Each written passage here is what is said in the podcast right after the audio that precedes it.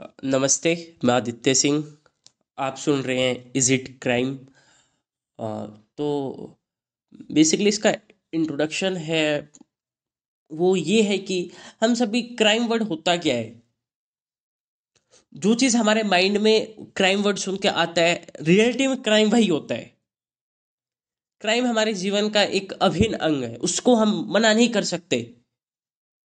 हम नहीं करते क्राइम बट पता नहीं चलता ना कि हमारी सोसाइटी में कौन करता है। हमारे आसपास में हम दिन में कितने लोगों से मिलते हैं तो पता नहीं चलता कौन करता है। तो मेरा तो यही मानना है कि जो क्राइम है, जो जुर्म है, वो एक मुखोटा है, वो एक मास्क है इनविजिबल मास्क है, जिसको एक आम आदमी देख नहीं सकता, या फिर कोई भी नहीं देख सकता, आम आदमी तो छोड़िए।